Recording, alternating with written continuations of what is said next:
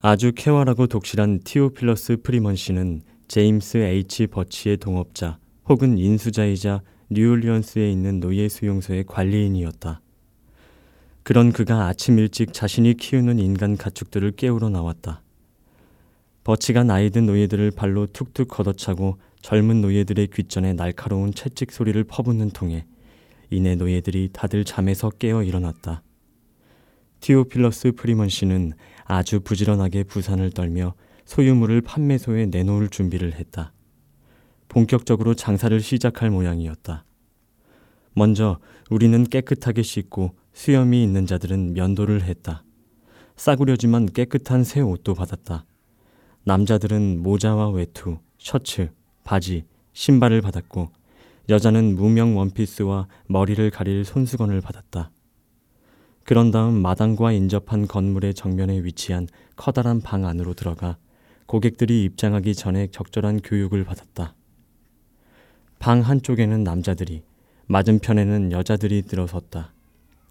가장 키가 큰 사람을 선두로 키 순서대로 일렬로 섰다. 여자 행렬의 맨 끝은 에밀리였다. 프리머는 우리에게 각자의 자리를 명심하라고 했다. 빠릿빠릿하고 활기찬 모습을 보여야 한다고 훈계하기도 했고 때로는 위협하기도 했고 또 여러 가지 이유를 들어 살살 회유하기도 했다. 낮 동안 그는 우리에게 빠릿빠릿해 보이는 법을 가르쳤고 정확하게 각자의 자리에 서는 방법을 연습시켰다.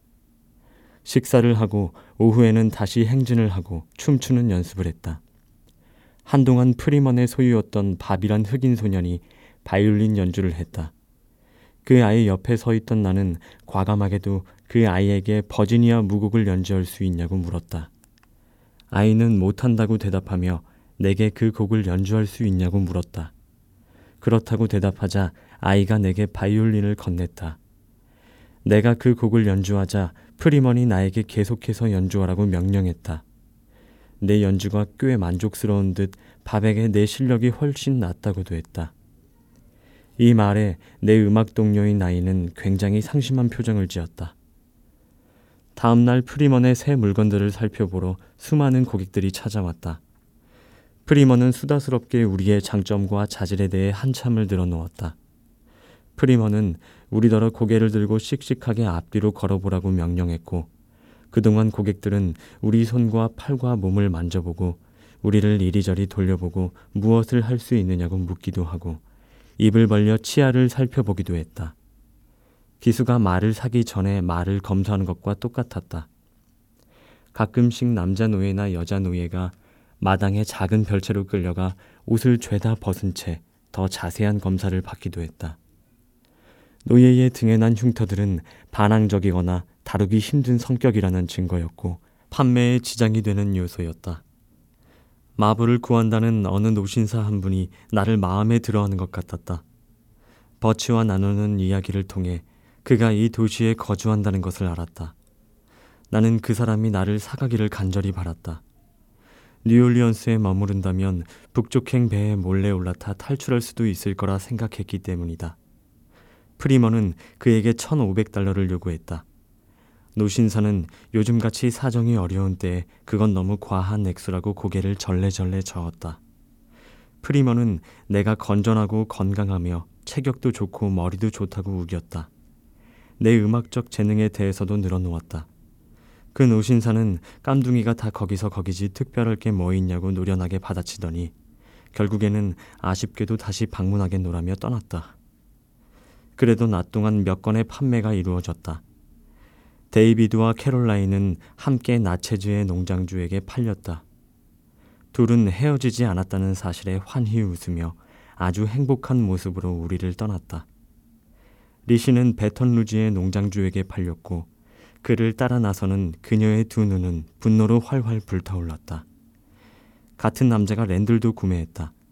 그 어린아이는 자신의 활동성과 상태를 보여주기 위해 점프를 하고 방 안을 달리고 그 외에도 여러 가지 재주를 선보여야 했다.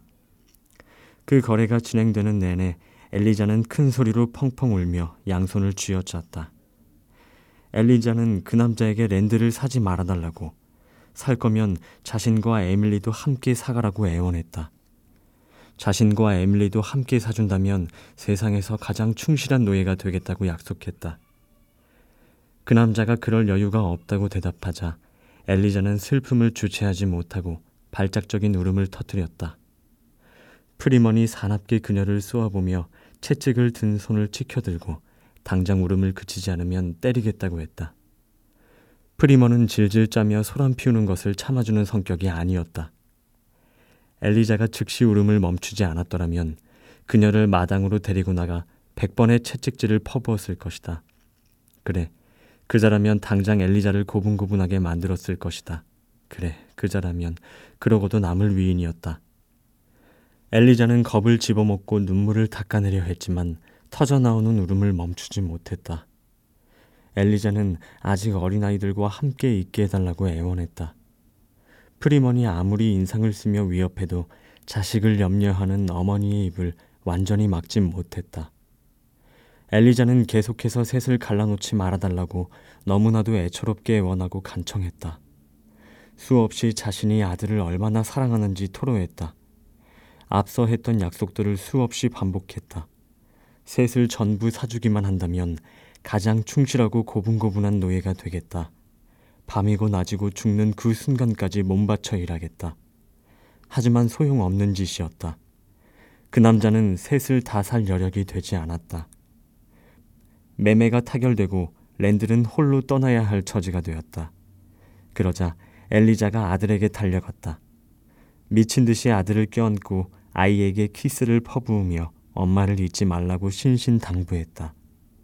엘리자의 눈물이 비처럼 아이의 얼굴 위로 흘러내렸다.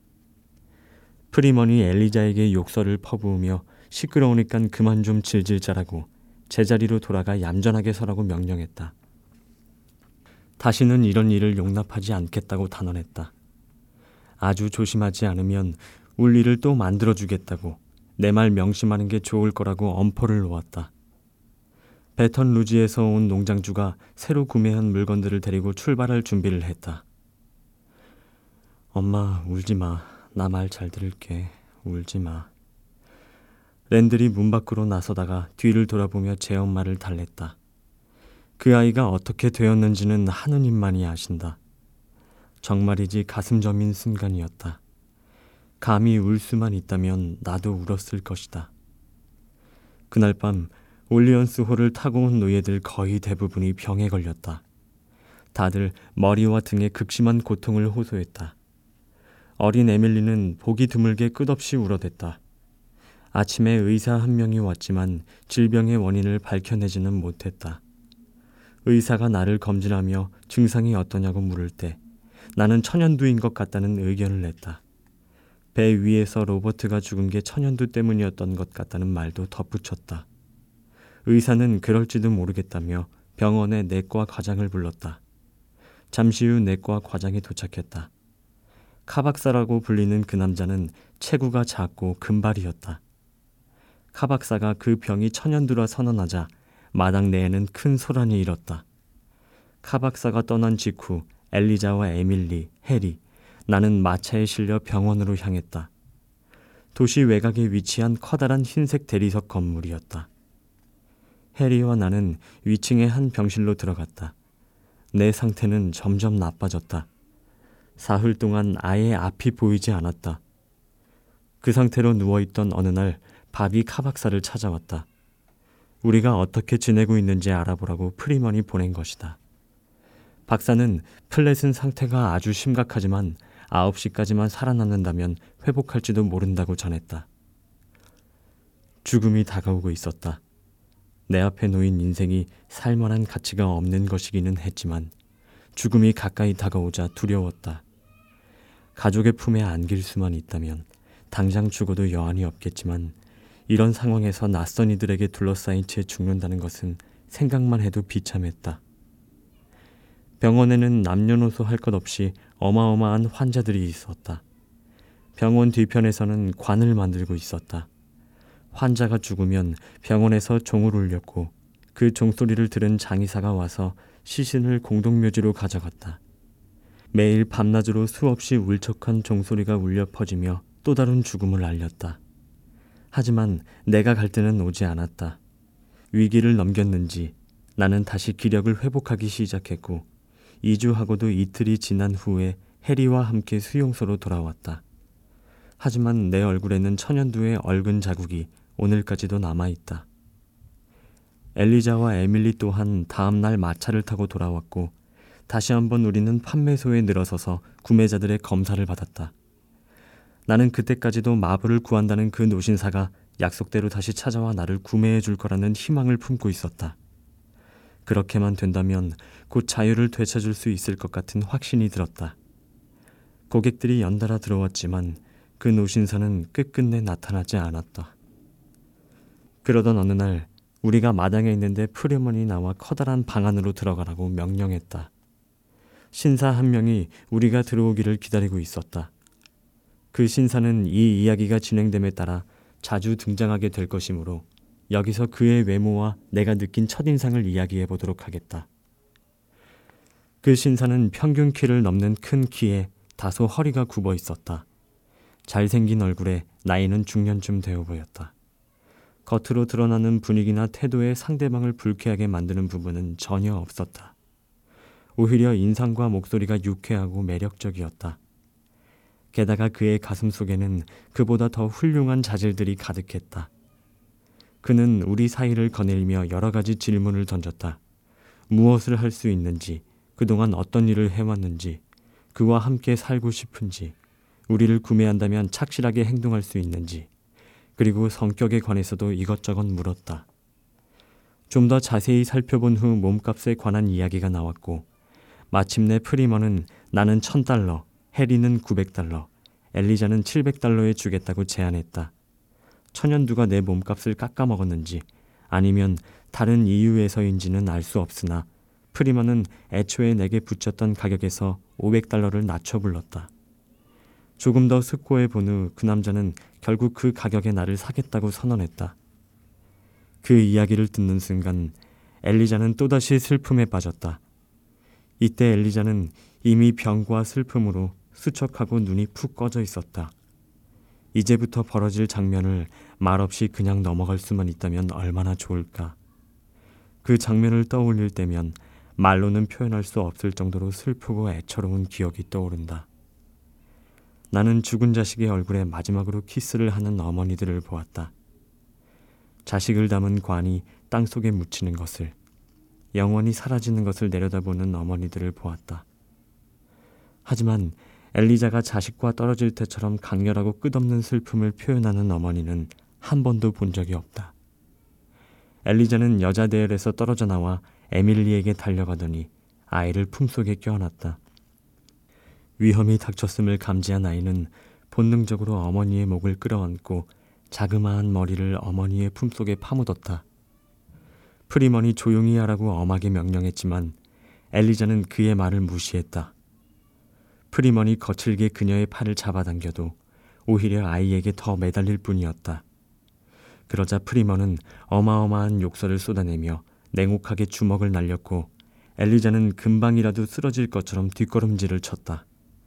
아, 엘리자가 아이와 떨어질 수 없다고 빌거 애원하는 모습이 어찌나 가련하던지. 왜 아이와 함께 사주지 않는 건가요? 왜 사랑스러운 자식들 중 단 한 명이라도 곁에 둘수 있게 해주지 않는 건가요? 엘리자는 무릎을 꿇고 울부짖었다. 주인님, 제발 자비를 베풀어 주세요. 자비를 베풀어 주세요. 제발요, 주인님. 에밀리를 사주세요. 이 아이를 빼앗기면 전 아무 일도 할 수가 없어요. 전 죽을 거예요. 프리먼이 다시 끼어들었지만 그럼에도 불구하고 엘리자는 열렬한 애원을 멈추지 않았다. 이미 랜들을 빼앗아가지 않았는가. 그 아이를 다시는 보지 못할 텐데 그녀의 자랑이자 하나 남은 에밀리까지 빼앗아가는 건 너무하다. 너무 잔인하다.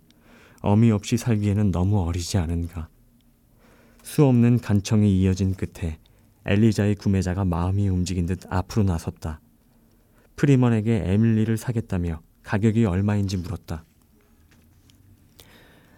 저 애가 얼마냐고요? 저 애를 사겠다고요? 티오필러스 프리먼은 이렇게 되묻더니 곧이어 대답했다. 저 애는 팔지 않을 겁니다. 저 애는 판매용이 아니에요. 남자는 저렇게 어린아이는 필요하지 않고 자신에게 아무 이익도 되지 않지만 어미가 그토록 아이를 아끼니 헤어지게 하는 것보다는 적당한 가격을 지불하고 사겠다고 했다. 하지만 이런 인간적인 제안을 프리먼은 들은 채도 하지 않았다. 얼마를 주어도 팔지 않겠다고 막무가내였다. 몇 년만 더 지나면 에밀리는 자신에게 어마어마한 돈더미를 안겨줄 거라면서 몇 년 후면 빼어나게 아름다운 처녀로 자랄 테고 뉴올리언스에서 그런 에밀리를 5천 달러를 주고라도 사겠다는 사람이 널려 있다면서 아니 아니 절대 팔지 않겠다고 고개를 저었다.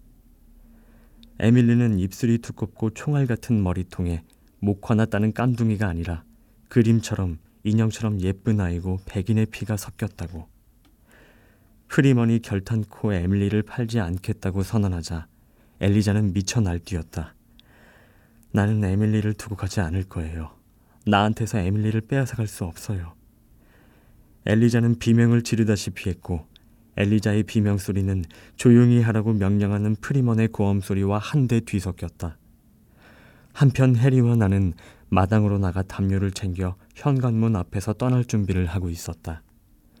우리 구매자가 옆에 서서 안타까운 표정으로 엘리자를 바라보았다. 엘리자에게 그토록 극심한 슬픔을 안겨준 것을 후회하는 표정이었다. 우리는 한동안 기다렸고 마침내 더는 참지 못한 프리먼이 강제로 에밀리를 어머니의 품에서 떼어놓으려고 했다. 둘은 있는 힘을 다해 서로에게서 떨어지지 않으려고 발버둥을 쳤다.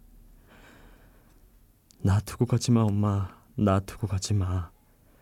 프리먼이 어머니를 세게 앞으로 떠밀자 아이가 외쳤다. 나 두고 가지 마. 가지 마, 엄마.